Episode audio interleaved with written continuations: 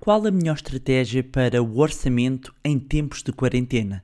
Como gerir melhor o meu dinheiro num contexto extraordinário de crise?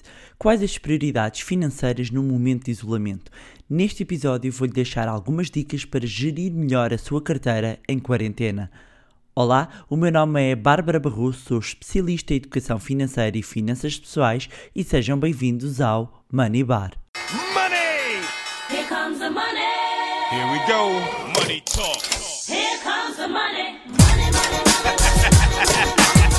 Dollar, dollar. Dollar, dollar. Então, como é que vocês estão, meus amigos? Que tal esse isolamento, essa quarentena? Cá estamos nós, não é? É mais uma semana de estado de emergência em que a maioria de nós está em casa, em isolamento, não é? Alguns em teletrabalho, a cuidar da casa, dos filhos, num verdadeiro malabarismo de gestão de tempo e sanidade mental. Sim, amigos, hashtag estamos juntos. Outros têm de trabalhar fora de casa e para esses toda a minha solidariedade e dizer-vos protejam-se o mais que conseguirem. Mas toda esta nova realidade do Covid-19 trouxe-nos eh, eh, a um momento em que terá e já está a ter um impacto económico e financeiro. E também porque tenho recebido muitas mensagens, e-mails com dúvidas e perguntas sobre o tema que vos trago hoje, preparei um conjunto de dicas, quase como que os mandamentos financeiros para tempos de crise. E, e estava-me a recordar que em 2009 ou seja, há 11 anos, quando lancei o meu primeiro livro de gestão de finanças pessoais, foi-me desafiado na altura a dar dicas sobre como sobreviver à crise. E amigos, isto é mesmo um back to basics. Um, assim como estamos em isolamento para prevenir problemas maiores, na parte financeira temos de seguir exatamente o mesmo princípio, ou seja, temos que ir buscar as dicas e as notas de 2009, 2011 e começar a aplicar exatamente para prevenir problemas maiores. E bem sei que para algumas pessoas já, já nem se trata de prevenir, não é? Mas de reagir, porque ou já receberam a notícia de despedimento ou da não renovação do contrato e também deixar uma mensagem de força a todas essas pessoas e todas essas famílias. Então, e sem mais demoras, vamos às dicas. Esperem, esperem, esperem, tenho que fazer aqui um alerta, uh, senão vêm aí alguns dizerem então, mas a Bárbara no episódio 1 fala do outro lado da equação da poupança e agora vai dar dicas de corte e de redução. Ai, amigos, vamos lá pôr os neurónios a funcionar. E perdoem-me a dureza, mas são muitos dias em cativeiro, ok? O She-Coaching pode estar mais reativo. Bem, mas uh, para quem não sabe do que eu estou a falar, é ouvir o, episódio número 1, ok? Então, uh, resumindo aqui, eu não sou apologista de uma vida de privação, de contar tostões, mas às vezes a pessoa tem de fazer o que é preciso para atingir o objetivo. Às vezes até temos de fazer o que não gostamos para poder vir a fazer aquilo que amamos. É uma parte do percurso. É transitório, não é para sempre, percebem? Agora temos de adotar medidas extraordinárias porque se trata de um momento extraordinário. É um bocadinho como aquela frase eh, de que não é o mais forte que sobrevive, nem o mais inteligente, mas o que melhor se adapta às mudanças. Portanto, temos de nos adaptar e é para isso que estas dicas servem para nos ajudar num objetivo: conseguir manter o equilíbrio financeiro perante a possibilidade de tempestade.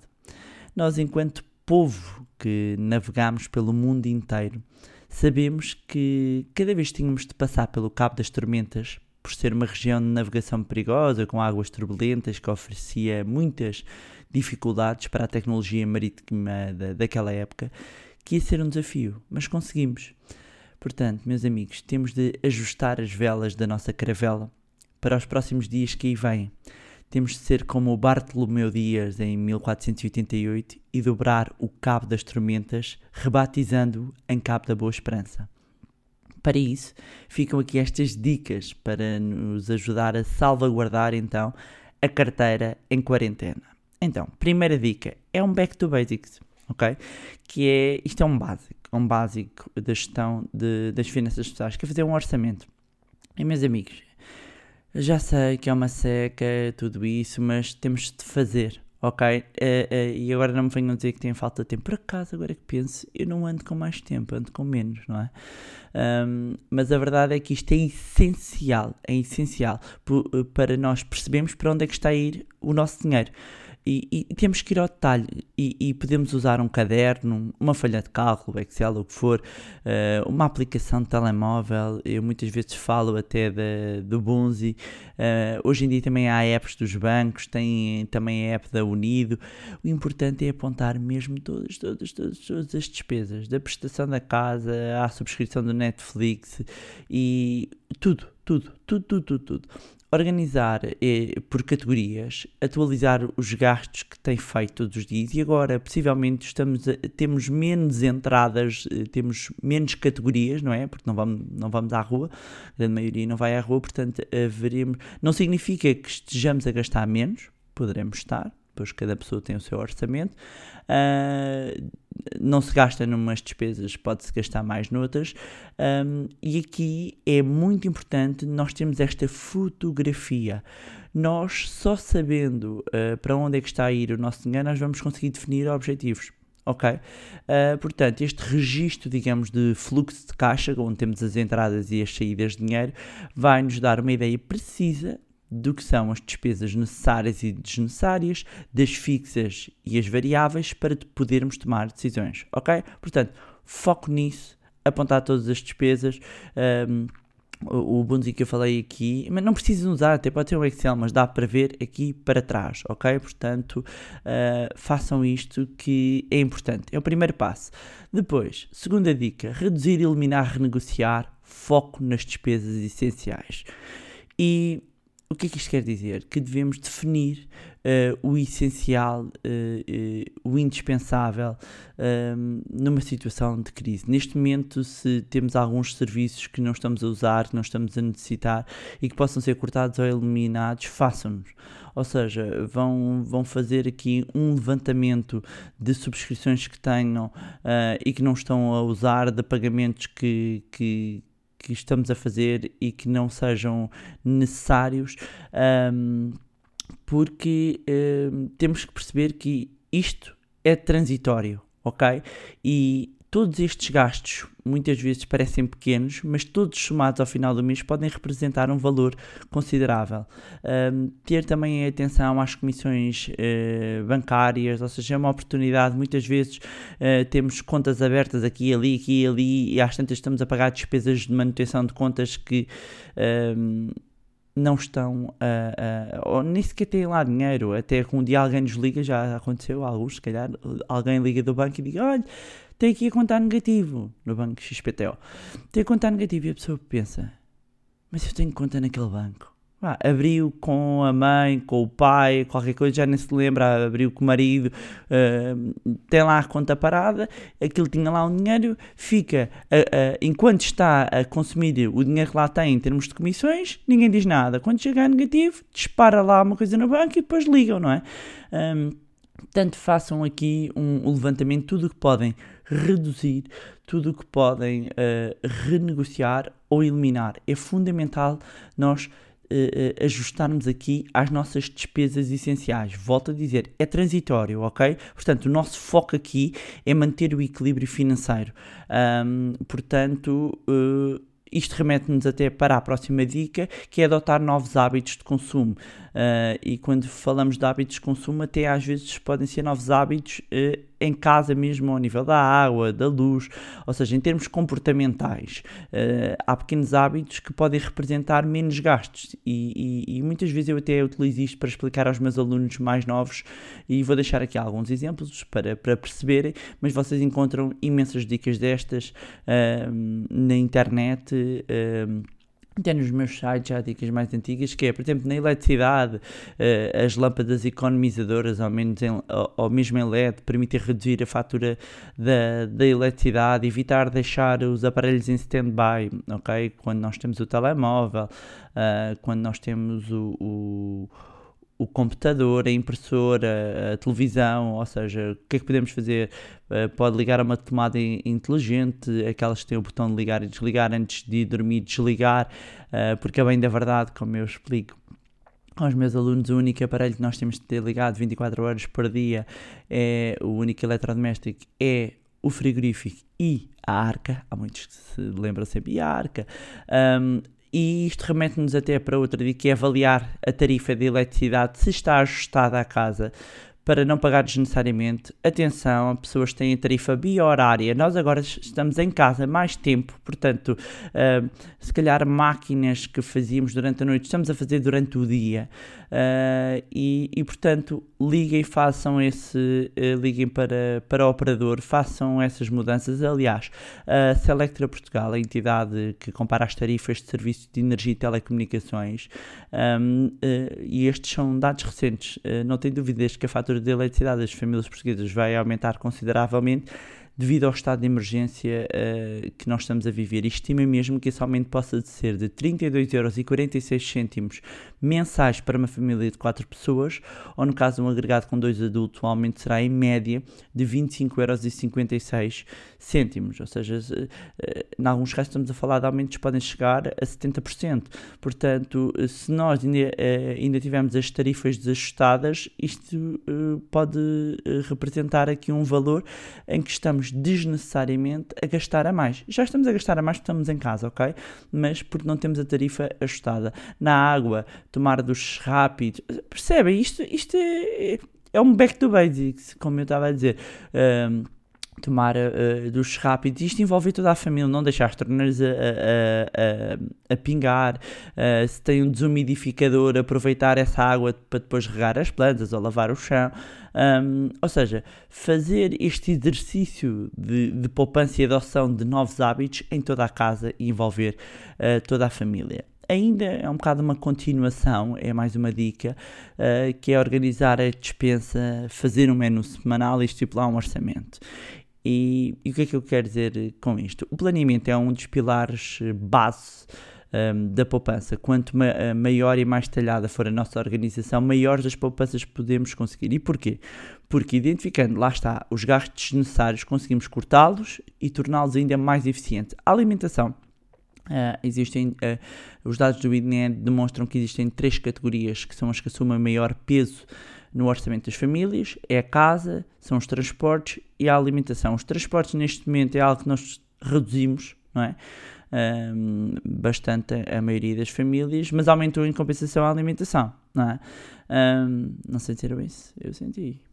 Uh, a alimentação é uma das categorias com, com mais peso no orçamento das famílias e, portanto, o planeamento é uma excelente forma de conseguir rentabilizar melhor aqui o dinheiro e até o desperdício alimentar, ok? Portanto, uma das dicas é fazer um menu semanal, ou seja, e como é que nós podemos fazer este planeamento? Uh, começar por fazer um levantamento do que é que temos no frigorífico, na dispensa, uh, verificar as sobras, tem produtos abertos que podem ser utilizados para as próximas refeições, ter atenção aos prazos de validade, se estiver a terminar, pense numa refeição em que possa incluir.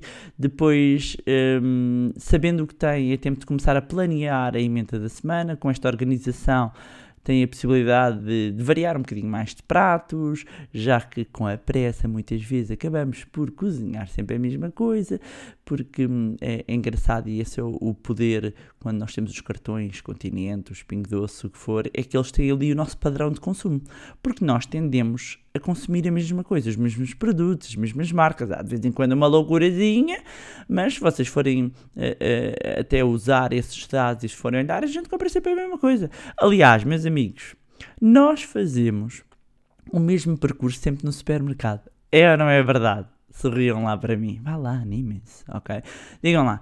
Não estacionam o carro sempre no mesmo sítio, mais ou menos? E se de repente aquela zona do parque até está fechada, a pessoa até fica baralhada, né? A cabeça até. Ou, ou então, é por isso que eles mudam as coisas do corredor. Volta e meia, não é? A pessoa entra sempre pelo mesmo sítio, faz sempre o mesmo roteiro. Ou começa pela direita ou pela esquerda, faz sempre o mesmo roteiro, verdade? E depois, uh, uh, há aquele dia em que mudam as coisas de sítio e a cabecinha dá o tilt, né? Que é tipo, onde é que está aquilo? Pronto, e baralham-nos. Isto é de propósito, amigos, são técnicas ok? Portanto, é de propósito, porquê? Porque nós, quando sabemos já o roteiro, nós somos muito mais eficientes. Aliás, uma dica que eu posso partilhar é que eu normalmente faço a minha lista, Ok, quando estou a fazer a minha lista das compras, uh, eu faço a lista toda do que eu me vou lembrando e vou apontando à medida e depois, antes de sair de casa, organizo a lista já pela ordem que eu sei que vou entrar, o corredor, já sei, o, começa nos shampoos e pela zona onde eu entro é os shampoos e não sei o quê, e vai para ali. E já ponho para quê? Para me tornar muito mais eficiente, que é de género, shampoo e depois, sei lá, azeite. O azeite está na outra ponta, quer dizer, não, para eu não saltar e fazer aquilo tudo, eu próprio já organizo. Quem também faz isto? Ah, partilhem lá. Partilhem. Aliás, é uma boa oportunidade para onde estiverem uh, a ouvir, ou então vão ao meu Instagram e, e na fotografia, na imagem que eu tenho, uh, sempre lá relativamente à, ao podcast, deixem lá, partilhem as vossas, as vossas dicas que vocês tenham, um, que, que, podem também ajudar outras, outras pessoas, não é? Vamos também uh, ajudar outras pessoas. Mas voltando aqui, fazer então a lista do que falta para podermos ir às compras e escolher um dia para fazer o planeamento da semana seguinte, seja a sexta-feira, seja o domingo, com esta organização uh, da emenda da semana, vamos conseguir poupar tempo e dinheiro. Outra dica uh, importante que é automatizar a poupança. Tal como falei no episódio 3, é importante que haja uma automatização da poupança, ou seja, um valor que definimos de poupança e que depois até podemos juntar algo mais.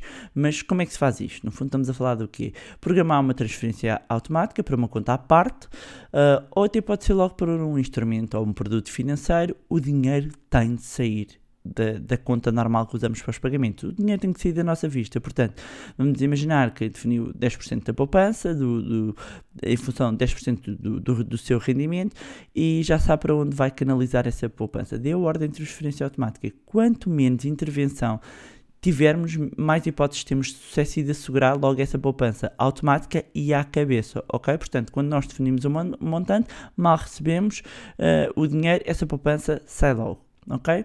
Depois, relativamente às dívidas, uh, o desendividamento, num período de incerteza, um, além de evitar os gastos ou ter despesas necessárias, assumir dívida pode não ser recomendável, mas como digo sempre, isto depende de cada orçamento.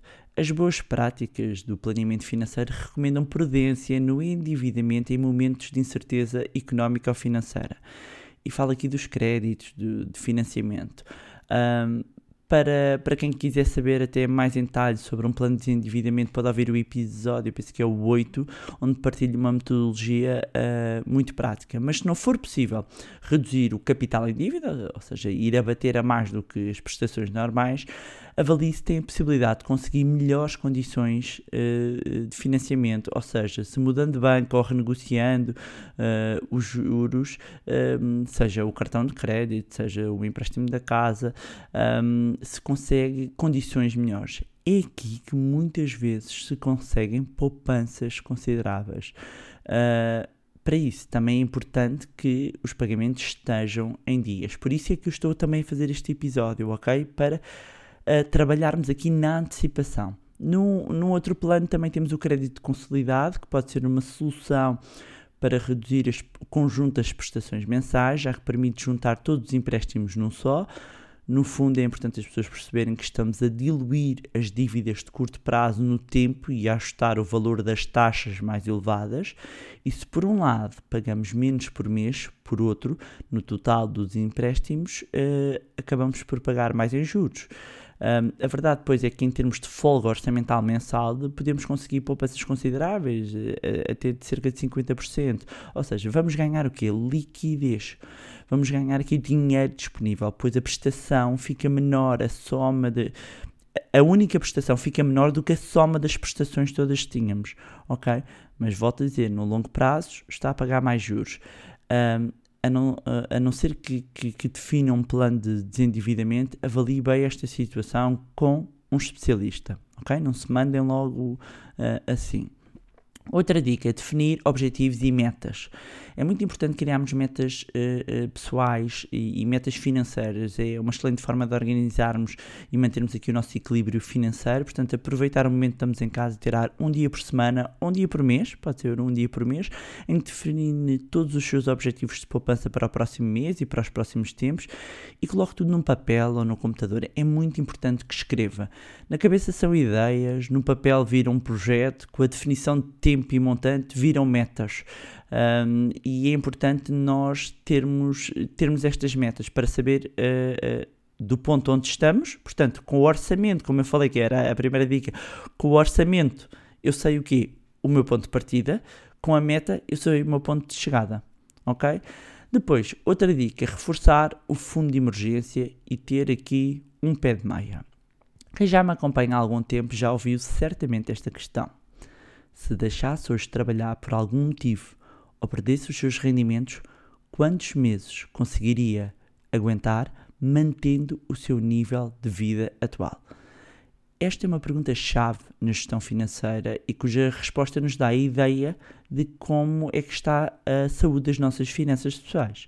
Uh, ainda recentemente publiquei um artigo na revista Visão, onde eu assino uma, assino uma coluna de opinião, onde falo da importância de ter um fundo de emergência. Além disso, também podem ouvir o episódio 4, que é dedicado a este tema. Mas, de uma forma resumida, o fundo de emergência é aquilo, como o nome indica, é um montante de dinheiro que nos vai permitir, perante uma situação de emergência, um, conseguir colmatá-la. Ou seja, e, e o ideal é, é, ter quanto neste fundo de emergência? É um, um, um montante de parte equivalente, pelo menos uh, entre 6 meses a 12 meses, a um ano, de despesas, uh, das nossas despesas mensais. Ou seja, se nós temos 1000 euros de despesas mensais, deve ter um fundo de emergência de 6 mil euros a 12 mil euros.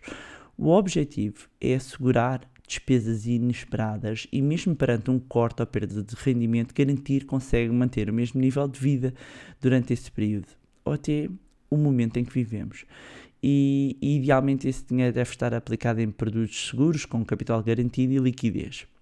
Agora, se para si esse valor é muito longínquo, e porque nós estamos aqui a trabalhar com a carteira em quarentena, então foque-se em ter pelo menos mil euros à parte, ok?